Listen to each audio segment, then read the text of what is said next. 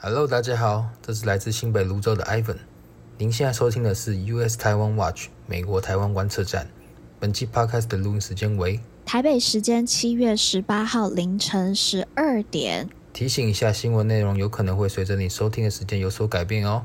好的，那就让我们开始吧。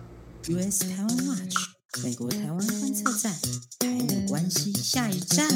新闻加料，评论加辣，欢迎收听。观测站底加啦！欢迎收听第三季第三十二集的观测站底加啦！我是可心，我是方宇，我是 Jerry。OK OK，这是我们改版后的第二集啦。不知道大家觉得就是改版之后的长度怎么样，或是觉得这样说新闻的方式怎么样，都欢迎在我们的 YouTube 或是 Facebook 上面跟我们说。有人说他觉得现在的长度刚刚好，有对，就如果大家同意的话，就是多有一些互动，也让我们知道就是什么样子的内容其实是大家比较好吸收的。那我们上一次也有就是增加开了一个安倍专题嘛。啊，其实看到的回响还蛮不错的。如如果大家喜欢这样子专题式的呃内容的话，也跟我们欢迎跟我们说。OK，好，那我们今天的新闻有哪些呢？第一个呢，就是呢，美国众议院通过了二零二三年的国防授权法。第二个是拜登的这个中东行，他到底评价如何呢？然后第三个就是。我们的美国新闻的部分，就是要帮大家更新一下这个 Uvalde 的枪击案最新发现的一些事情，然后以及有一个十岁女童受虐怀孕啊，然后要要堕胎却遭到拒绝的这个呃这个新闻。坦白讲，虽然有点 讲完之后都有点不知道怎么。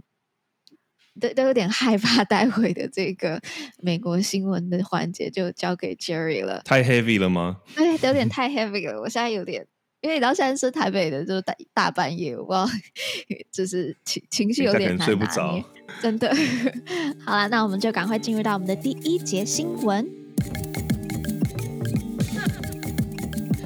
好，这则新闻呢，就是美国众议院十四号的时候，他们通过了二零二三年的这个国防授权法。那国防授权法，黑子要来推我们的书了。如果大家有看我们的时候，它其实就是它是一个每年都会提出的一个法案，然后在它的目的就是，呃，其实蛮顾名思义的啦，就是它是。决定下一个财政年度的这个国防预算，还有它的用途跟支出的程度。那但是这个它的特别就是它是它是一个预算案，每年都会通过。对，每年都会通过。嗯、那当然它也有个特色，就是因为它每年都会通过的原因，所以呢，有时候呃一些想要被通过，但是就是过去有可能比较难通过，反正就会被它就是夹带。可是有时候是 always 吧。是，是 always 一直都是这样，always 一直 OK。那我们这次也有几个重要的被夹带通过跟台湾相关法案，我们待会来聊。但我们先来讨论一下这一次，啊，这个真的每一次我都觉得，为什么美国的那个国防授权法都是天价？对，就是金额的这个部分。嗯，对，呃，我我自己在看这个法案的时候，因为其实国防授权法众议院版本刚提出来的时候，我记得我们 Podcast 有提嘛，有稍微介绍一下。然后这一次是过众议院，对，那我们就看到了更新的内容，然后跟金额的部分。那今年也不意外，就是说 不意外的意思是说，就是这个钱又变更多了哦。跨党派，嗯、那刚可欣刚刚讲跨党派嘛，对，这个在金额大两党对于金额的这个。期待也是跨党派到直接打脸拜登，他想要控制预算的要求。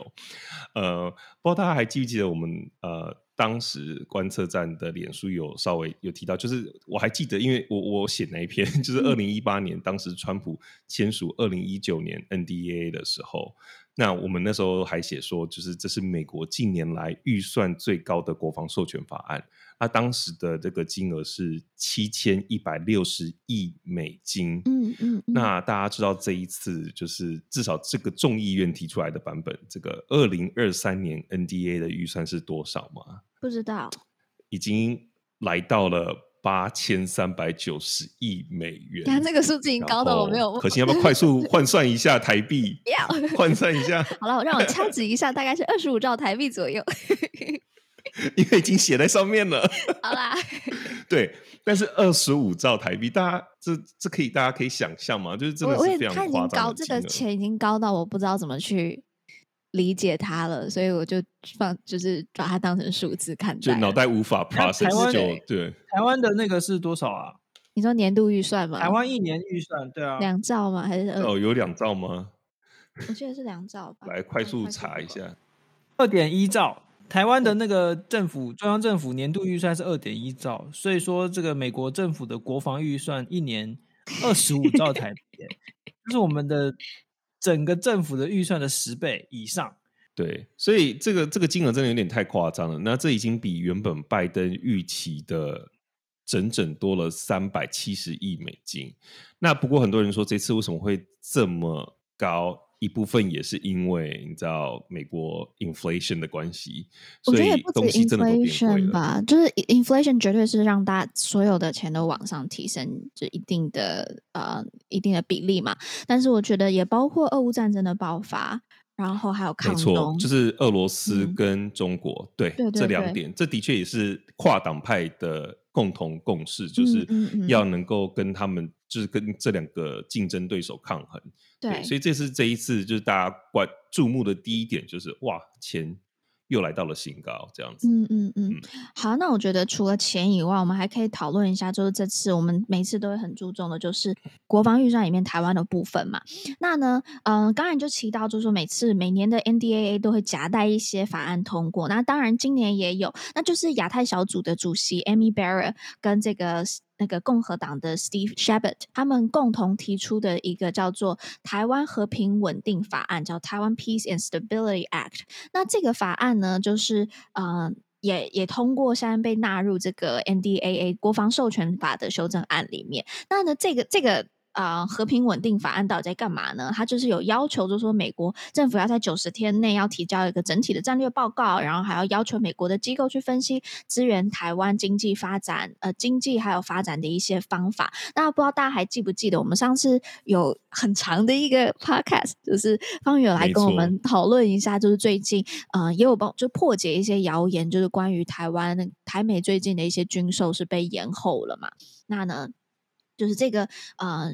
修正案里面，他也有提到要求美国的行政部门要向国会来解释，就是延迟交付台湾军售案的原因是什么，然后也希望去加速把这个武器送到台湾。对，那这个是呃和平稳定法案的部分。那 Jerry 有要补充什么吗？关于这个台湾 Peace and Stability Act？觉得就是这个法案就是。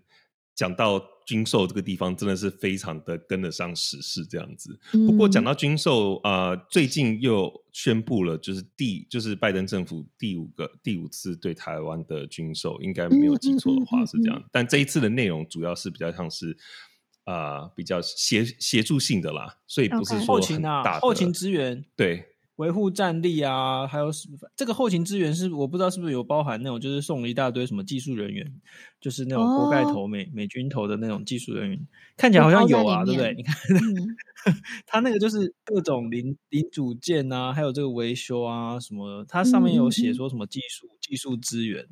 感觉起来就是会有很多美美军锅盖头的人出现这样子，来喝牛奶，嗯、对，喝牛奶，然后还被爆料。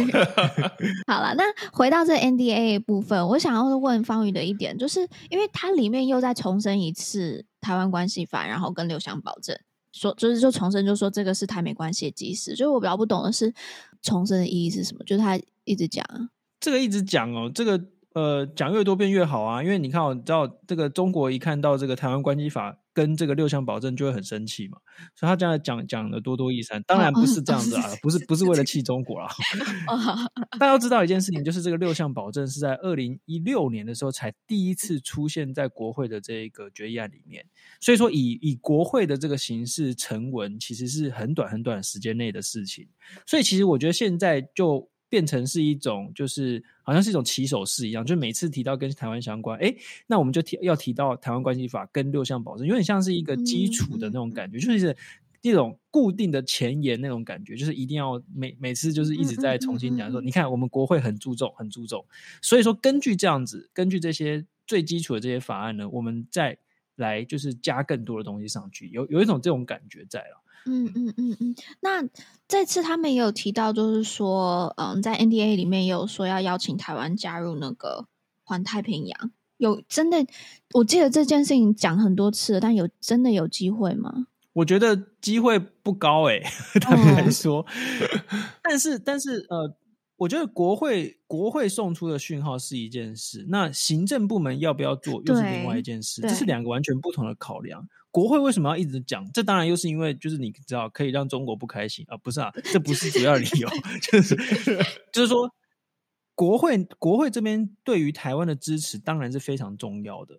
因为他就是等于是用民意的这个民意哦，就是因为国会代表民意，对不对？那民意就是支持台湾应该要加入这么重要的这个环太平洋的军演。嗯，所以我们常常会看到很多人说什么啊，反正我们台湾也加不进去，那就不要这个环太平洋军演，啊就不要啊，这什么都没有用啊，什么口惠而实不至，嗯、你知道，就是这些这些一定又会出来讲。嗯嗯。可是其实国会的表表态还是非常重要。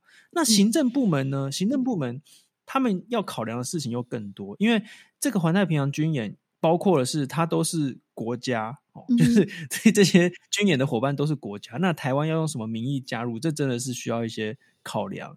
然后台湾加入的形式，真的必须要是这样。正式的加入这种国家，美国跟他的同盟国之间的这种军演吗？对美国来说，可能就是呃，好像还没有到那个程度。所以我觉得美国是会考虑，就是行政部门，行政部门是会考虑到其他的方式，嗯嗯、例如说这种就是我刚才说到的什么技术资源啊，对对对，然后呢，这个就是协助训练这种方式，我觉得国会。要求，比如说国会假如假设我们讲了，这环太平洋军演假设是九分好了，国会要求九分，你行政部门不一定要做到九分，他可能就是说，哦，那我们可能做到七分或是八分这样子，嗯嗯，我觉得是有点这种这种感觉在。嗯嗯嗯嗯。那这次还有就是 NDA 里面还有一个很重要的事情是提到，就是说国会意见认为跟台湾联合军演对提高两国两国 two countries。军备和联合操作性非常 重要。对，two countries。对，刚刚方瑜才讲说，就是讲 RIMPAC 说，哎，那台湾到底要用什么名义参加？因为都是国家。哎，可是你看这个法案里面，啊、他们的文字里面其实早就已经把台湾视为国家。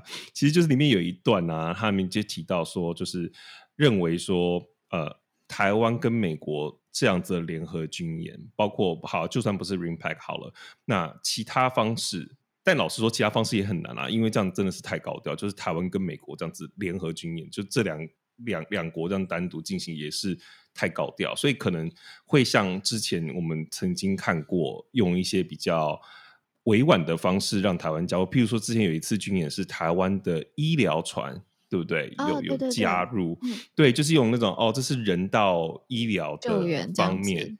对，来来配合，但谁知道他们实实际上进行了什么？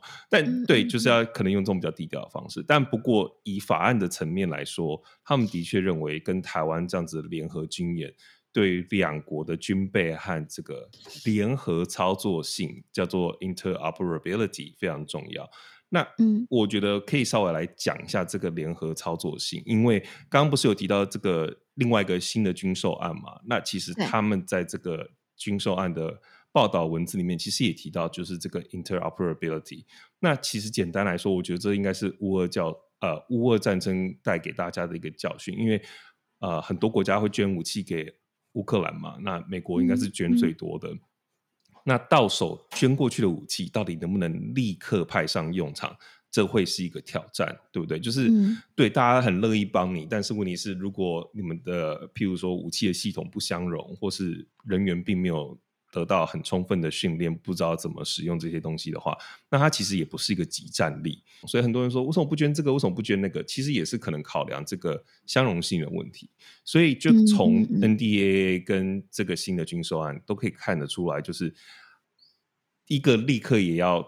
大家赶快加强的部分，就是台湾的这个武器系统，或是跟美国的武器系统，到底他们能不能有相容性？对对对，好。但是现在，呃，就刚刚我们讨论的部分，就是是目前众议院通过的嘛，但是所有的美国法案要通过，全部都都是要两院就协调好一个版本之后才通过嘛。OK，所以就还是要看最后参参院那边。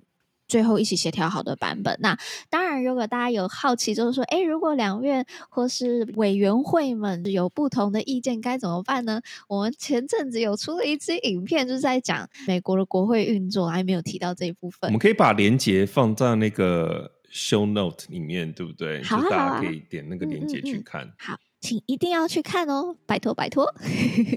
好，那我们就进到我们的第二则新闻。我们第二则新闻呢，就是拜登中东行。OK，那呃，拜登在上周的时候，就是四天去到了中东。那这个中东行也是他担任总统之后第一次去到中东。那其实是一个非常呃。备受瞩目的一趟行程。那这次的行程总共有三个重点跟目标，一个就是大家知道，美国现在最可怕的就是 inflation，很可怕的油价。呃，Jerry，你现在德州那边的油价多少啊？其实有下降了，就是之前德州的油价通常、是全美最便宜的。嗯、对，算是因为我们德州产油嘛，大家知道就是德州产那个石油，然后我们通常应该是三块，贵的时候是三块多啦，正常时期。然后便宜的时候，通常也有呃一 gallon 两块多这样子。然后在 COVID 最严重的时候，就大家都在、嗯、都不出门嘛，那甚至跌破两块，就是一点九还一点八，超级便宜。嗯、那前阵子油价是来到了接近五、哦，所以蛮夸张。应该是说我在 Houston，就是以 Houston 的油价来看、嗯，对，但是最近已经跌到。三点八了，OK，有有往下年，但还是偏高，有进步，嗯，但是跟之前快要五的那个状况来说，就是差很多，嗯嗯，对啊，嗯，有人算是跌蛮多的，OK，嗯，好，所以这次的中东行有个很重要的事情就是。呃，背后当然也是跟这个 inflation，就是希望抑制油价，就是建把跟重塑跟沙乌地阿拉伯之间的关系，然后希望中东石油可以加速送运到美国这个这个目的。那第二个目的呢，当然就是要来对抗中国。那第三个目的呢，就是可以说是拉近跟以色列之间的关系。OK，那呃，我们就来细讲一下，就是这这几个目。这几个目标跟达成的效果如何？好了，嗯，油价的部分呢，嗯，我自己看就看了一些文章之后，其实很难在短时间内就是马上加速中东的石油运到美国，因为就不是你今天说哦。加速生产就可以马上生产出来的嘛？这个也包括它整个产线的配置啊，然后把呃这些投资呃，所以这个还要一点时间。所以我这我如果没记错的话，我看《纽约时报》它是说可能还要一两个月的时间，他们才会有更进一步的说明。嗯，就是美美国跟中东之间石油的运送这样子。那再来，这次拜登就跑去了沙乌地阿拉伯嘛。但是大家知道非常尴尬、非常尴尬的一件事情，尴尬对，呃，就是两年前拜，因为那个时候发生了一件事情，就是《华盛顿邮报》的一个撰稿人，呃，他叫卡呃卡修卡修吉，那他是被谋杀。那根据美国的情报单位，他们得到的一些证据是指出，是整沙乌地阿拉伯的王储是是王储嘛，对不对？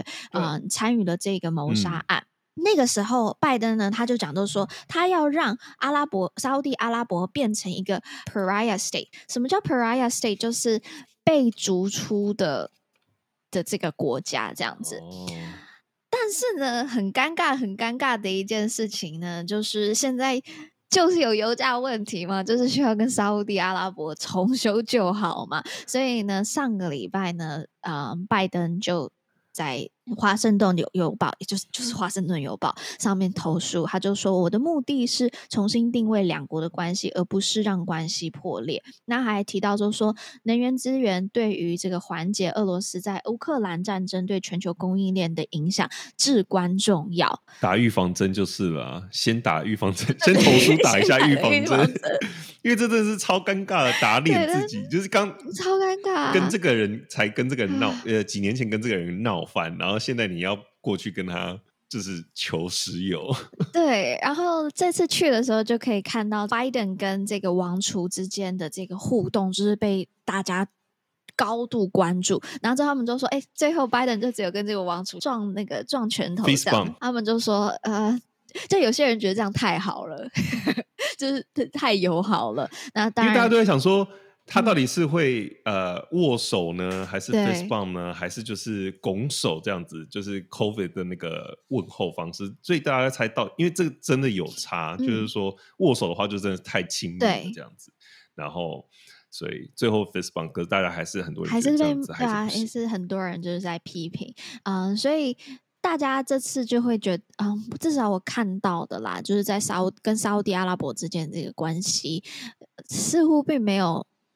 呃，拉回到多少？但是也是也是跟刚才提到，就是因为从石油的提供上面来看的话，也可能不是一两周内就可以看到东西，嗯、对，所以可能还要再观察一段时间。那再来一点呢，就是希望去对抗中国嘛。那这一次，呃，拜登在一个一场演讲上面，他就提到，就说我们不会一走了之，留下真空给中国、俄罗斯或伊朗来填补，就是在中中东的这一个。呃，地缘政治的角力，那呢，其实不止这，就是不止这一次的拜访，就是在上礼拜呢，啊、呃，沙就沙乌地阿拉伯跟美国，他们还悄悄签署了一份，就是嗯、呃、备忘录啦。呃，美国之后要在沙乌地阿拉伯就是建下一代的这个五 G 的合作，当然就是为了要对抗华为嘛，要跟中国抗衡这样子。嗯、那再来一点，就是要拉近跟以色列的关系。嗯、呃，这这个我觉得是。蛮有趣的一点，因为大家知道，在川普时期，川普的外交政策，就大家都会批评川普的单边主义，造成他跟这些民主国家、西方国家好像变得没有那么好嘛。但是很有趣的却是，川普在中东政策，说真的。我真的蛮少听到批评他的中东政策的。相反的，拜登就是他一上来之后呢，就是重新诉诸这个多边主义嘛，跟国际盟友、民主盟友、西方盟友就是重修，就是变得还蛮好的这样子。但是相反，就是他在这个中东地区，拜登，拜登又没有一个呃，就跟中东有关系的这个女婿，对吧？然后嗯，对，当那他本身就是在中东的这个经营，有可能也。比较少一点点，对，所以就是他的中东政策，说真的，嗯，大家比较没有那么看好啦。但这一次，拜登也做了一件非常具有指标性的一件事情，他去到沙乌地阿拉伯的时候，他是从以色列飞到沙乌地阿拉伯的，嗯，这是第一架从以色列飞往。沙乌地阿拉伯的直飞的班机，所以其实也是代表着以色列跟其他周边国家关系正常化的一个很大的一个进步。其实我觉得也一部分是延续呃川普当时的一个政策，因为川普当时很多的政策，嗯、呃，还有帮助协助跟他周边的国家建啊，这、就是。关系正常化，这个都是现在可以看到拜登也在延续的，对，所以关于跟以色列的关系，可以说是就持续的稳定在发展啦，对。那最后我觉得可以再提出一小小点的是，就是。这是呃，《New York Times》还有一些其他的报道都有在关注，就是拜登跟川普的这个差别待遇，就包括他们用的地毯啊，接见他的时候的地毯的颜色啊，然后就是就说川普就是受到规格是比拜登好更好的。嗯、呃，还有跟就是这些领导人之间的关系啊，多少人参加这个这些会议啊，等等等等等的，嗯、呃，都发现这是川普获得的这个待遇是比。拜登高很多的，所以就是，哎，我我觉得也情有可原啦。毕竟就是沙乌地是川普第一个拜访的国家，也可以显示川普对于中东地区的重视。那拜登很明显，他就一直说他重视的是呃印太嘛，中国的部分。对，所以我觉得情有可原啦。好，那以上呢是拜登拜访中东的新闻，那我们就进一段广告。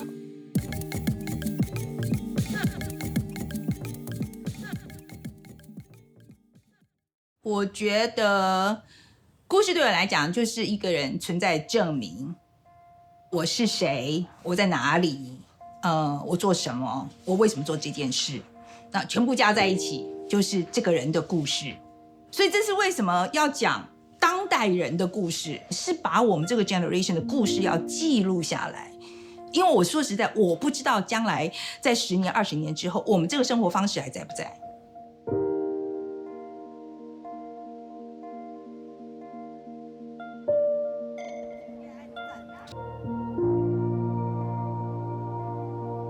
现在，我想请你来支持《说故事的人》第二季的集资计划，让我们一起来说我们的故事。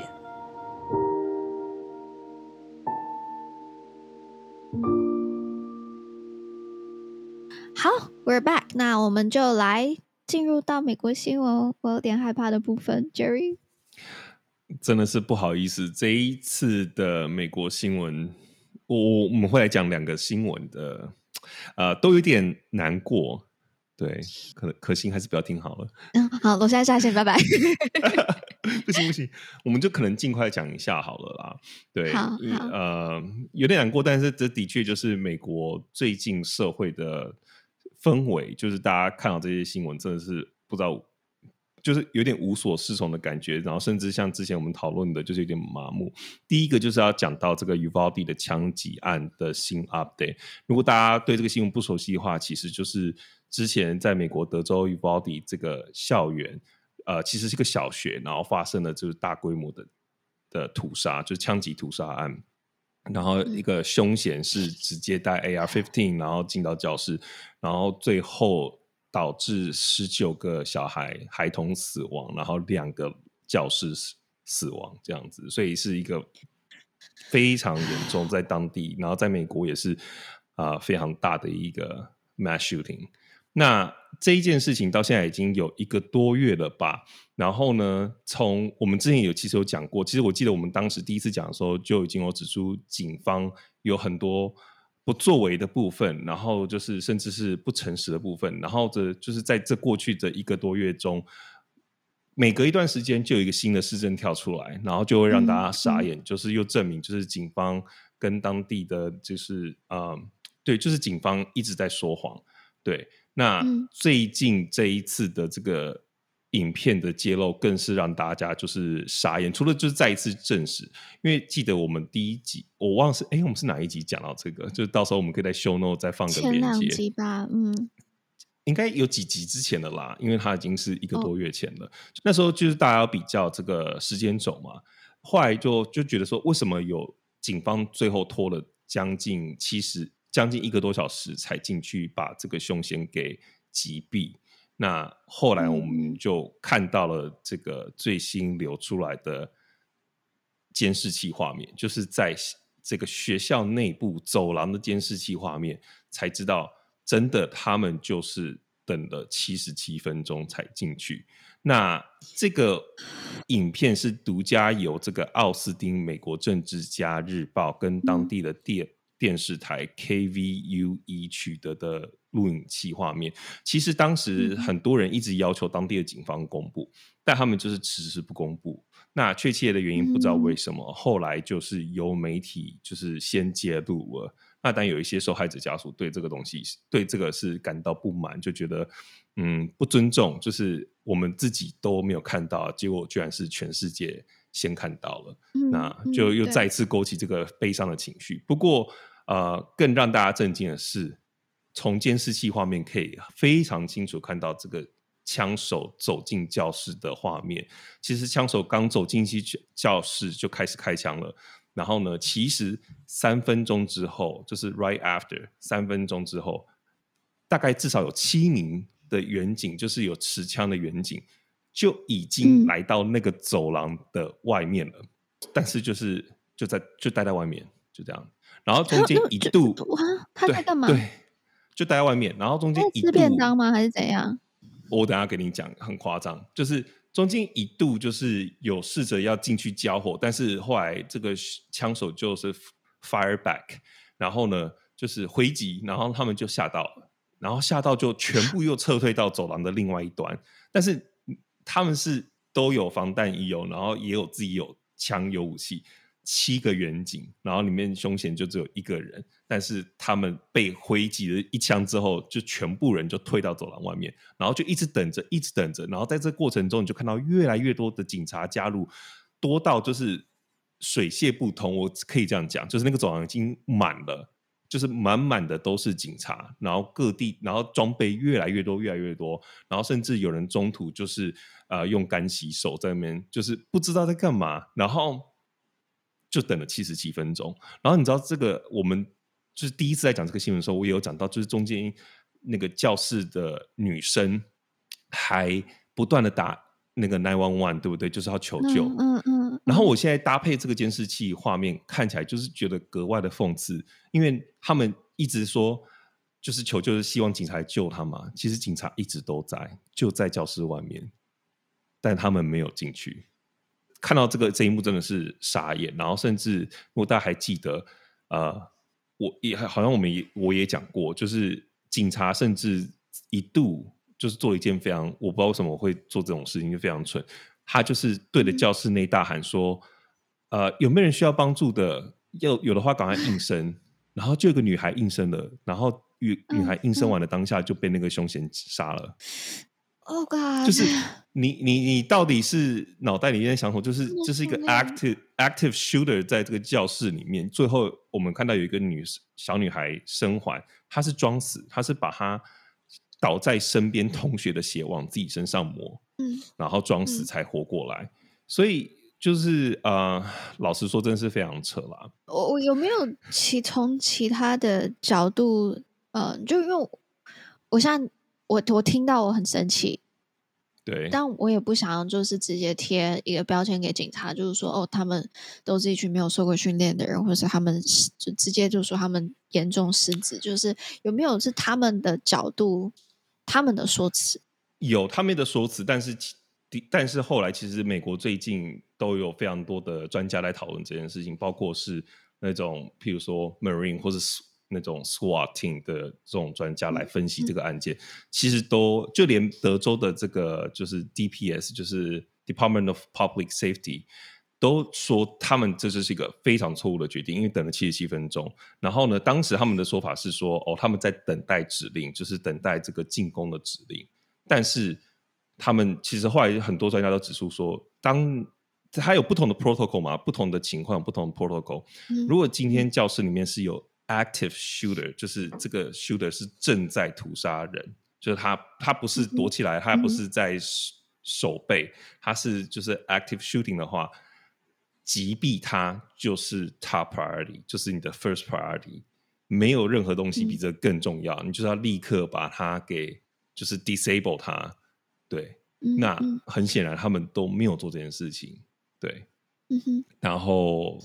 最后，呃，我们有一段影片，是一个老师，他就是生还的老师的自白，然后也是听了非常难过，因为他当时也是他是在另外一间教室，就是 one one one，然后呢，他只记得看到凶嫌的影子，然后也没有看清楚脸，但是就是一阵火光，他就倒地了。然后在这个过程中，呃，凶嫌走进来，呃，不断的要去。弄他，就是测试他到底还活着没有。比如说，他就会把那个血往他脸上泼，嗯、就他自己的血，因为他已经被挤到了。后来这个老师其实是开了十几次刀，才就是救回一命这样子。嗯、然后他就是当时真的非常害怕，他都完全不敢动，因为胸前就是要看他是不是还活着。然后还记得就是等了非常非常久，最后警察到现场就有时候就说：“OK，let's go。”就是就是想要看就是。就是叫大家赶快起来了，就是已经结束了，凶嫌被击毙了，大家赶快出来离开现场、嗯、，Let's go。他才起来，然后发现他是那个教室里面唯一活还活着的人，他所有的学生都死了。Um, you always think, you know, something bad happening that the cops get there so fast, they rush in and they help you, you know. And I was just waiting for that. I was waiting for, um. Anybody, anybody to come save us. If they would have gone in before, some of them probably would have made it. 是，对，好，这就是就是这是第一个新闻的 update，有有点沉重，对不对？那下一个可能，我我可能，呃。 Jerry，下 Jerry，拜托下次选一个比较快乐一点的这个美国新闻。对，但这个这这刚好这两个新闻就非常 match 现在美国正在发生的这两最近的事件嘛。比如是第一个是 gun，、嗯、对不对？另外一个是堕胎。那一开始大家都觉得不应该不会那么快看到，就是就是没有想到这么快就有这样子的一个令人震惊的受害者出现，就是 Roe v. 被推翻之后，我们不是有讲到很多州就会立刻，就是这个决定就变成是落在每一个州上自己决定嘛。然后呢，印第安纳州的呃一个十岁女童呢，哦，sorry，应该是 Ohio 州，Ohio 州的这个十岁女童，她就是因为被性侵怀孕，然后呢，想要寻求堕胎，结果被拒绝。因为 Ohio 跟德州一样，他们是六周的法案，就是说你只要超过六周，你就不能堕胎。然后他又是 trigger state 吗 Ohio 是 trigger state，就是有 trigger law。对，然后呢，她的怀孕周数刚好是六周又三天，所以你看她到底是多倒霉，遇到这种刚好 Roe v 会被推翻。这所以这就是我之前讲的，就是不管你怎么去禁止堕胎，它并不会。让这个堕胎的需求变不见，因为看像这种情况，谁会愿意生下一个就是强暴你的人的孩子？没有人愿意，而他还才十岁。这边我想要补充一下，嗯、就是说，除了除了这种被强暴的啊，或者还有很多时候是因为医疗需要，就是你那个就是母亲本身就是遇到了一些，比如说你身体上健康的问题，或者有一些突发的那种身体的状况，或者胎儿的状况需要。堕胎的这种情形，在这在现在都被推翻，就是都不能都不能实行堕胎。对，所以我们之前有分享过一个案例，就是说，哎，你突然有一个母亲是因为她她子宫还是羊水突然破有病变，然后羊水突然破，对，或者是像这种状况很突发，结果哎，你那个你那个都不能堕胎，所以她还要赶快。转移到另外一个州去，那真的是非常的这个可笑的一个这个呃规定。对啊，那这个新闻就是这个女童最后就到了旁边的，就是印第安纳的州去做呃堕胎，因为那个时候还是允许的。那后来是是是 OK，对对对，有一个妇产科医生就是 Bernard Bernard，就是帮他做了堕胎，然后但是。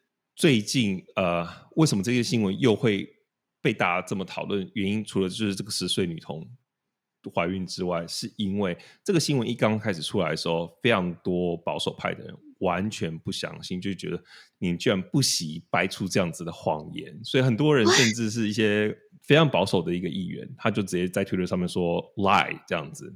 但是后来等到这个凶嫌真的被逮捕，好像二十七岁吧的凶嫌被逮捕之后。那个 Twitter 那个 tweet 就被删掉了，就嗯，立刻被删掉，就是证明这不是一个捏造的故事。嗯、那但是这个凶手被逮捕之后，嗯、保守派就会有另外一套就是说辞，就是说，因为他其实是一个非法移民，他说你看，就是拜登的这个边境政策这么的弱，所以我们才让这样子的非法移民来残害我们的人民，这样子，就是他们都把焦点 focus 在这个。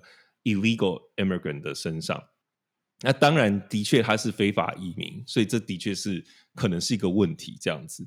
但是我觉得这应该不是这整个故事最大的重点吧，right？但是他们就现在就是 focus 这件事情。然后最令人觉得扯的事情，刚刚不讲这个女童就到了这个印第安纳州嘛去做堕胎。嗯哼，其实 Ohio 跟印第安纳都算是 Ohio 之前还是 swing state。那最近是这几年是投保守，也一样，还是也都是，是也都是 swing swing，对，对，比较偏保守。但是印印第安纳就是保守保守啦，因为之前的州长是那个 Mike Pence 嘛，就是大家记得他的话，他就在印第安纳。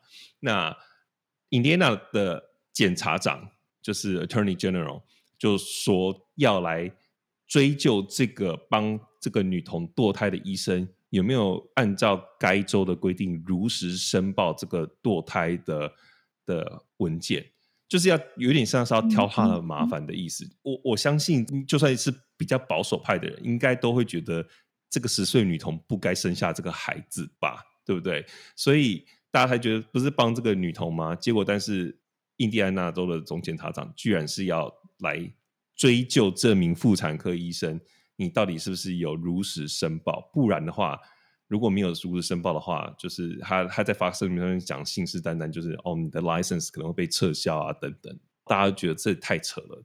其实一点都不扯啦，从他们的角度，其实一点都不扯啦。他们的你你任何一个可以不被不让女性可以自己做决定的这种这种事情，对他们来说都是不能接受的啊。对，然后呢，结果我才不能接受吧？对。好，结果后来这个女士，这个女医生就直接发了律师声明。其实后来大家有去查啦，嗯、就是媒体有去查，就是有公开的资料，在该州就是都有按照规定去 report 所以呢，而且是在执行完那个手术的两天后，那个女那个医生那个诊所就 file 这个 report，所以就一切按照规定。然后呢，那个女那个女医生的律师甚至是直接写信说，要对于这些在节目上或是媒体上面公开侮辱这位女医生的人，就是不排除提出告诉，就是会诽谤罪。对，所以 就是我就看了就鼓掌，就是 yes。对，那这是目前的发展。不过在更保守的州，或是像在其他堕胎禁止的州，这些医生该这种妇产科医生该何去何从？我到底是帮还是不帮？如果我帮的话，我可能就变成目标，我可能自己的饭碗就不保。对对，那哦，还有目前现在刚刚讲到这个女童原本她来的那个州。目前是是要计划全面堕胎。什么叫做全面堕胎？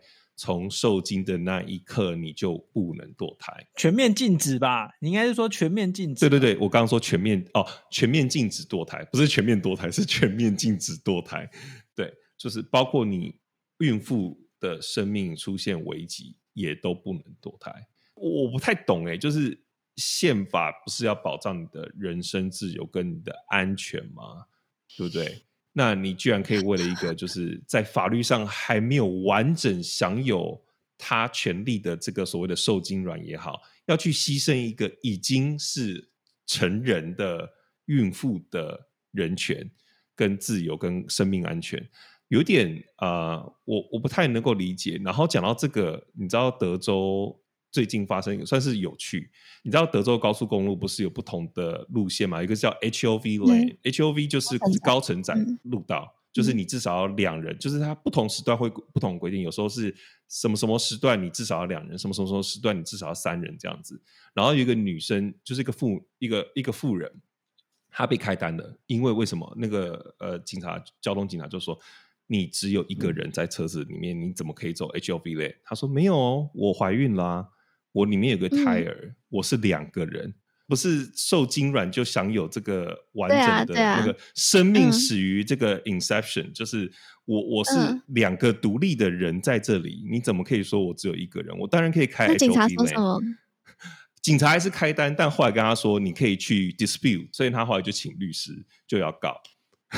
嗯，嗯，嗯，这是得到超多妇女就是的支持，就是从各州，嗯、然后甚至其他国家，嗯、然后有些人也开始效法这样的行为，所以这你就知道这有多矛盾。然后，Jerry，你你挑的这两个，我真的不知道怎么帮你帮你做结尾了。但但那你后来看到后面这个新闻，是不是觉得有点有点希望？因为代表大家开始在起身对抗，然后甚至去挑战这个州政府，甚至是提告哦，所以有可能提告最后。可能也会再回到最高法院，不知道他们会做出什么样的判决。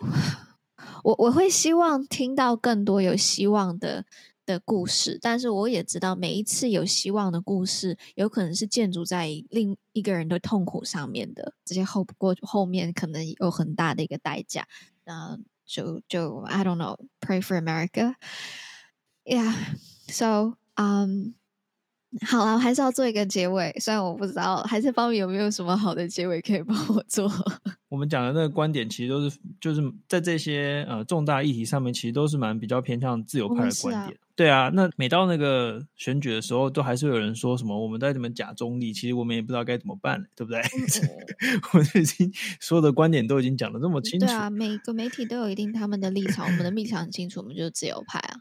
对，这这也是其实蛮有趣的，因为最近几天在这个呃网络上面有蛮多人对于这个所谓女权啊，这个有有很多的这个讨论啊。那这个哎，我们以后其实在这个选选新闻的时候呢，可能也可以多选一些这些呃这些美国社会的重大议题，其实很多在台湾也都有类似的争争论啊。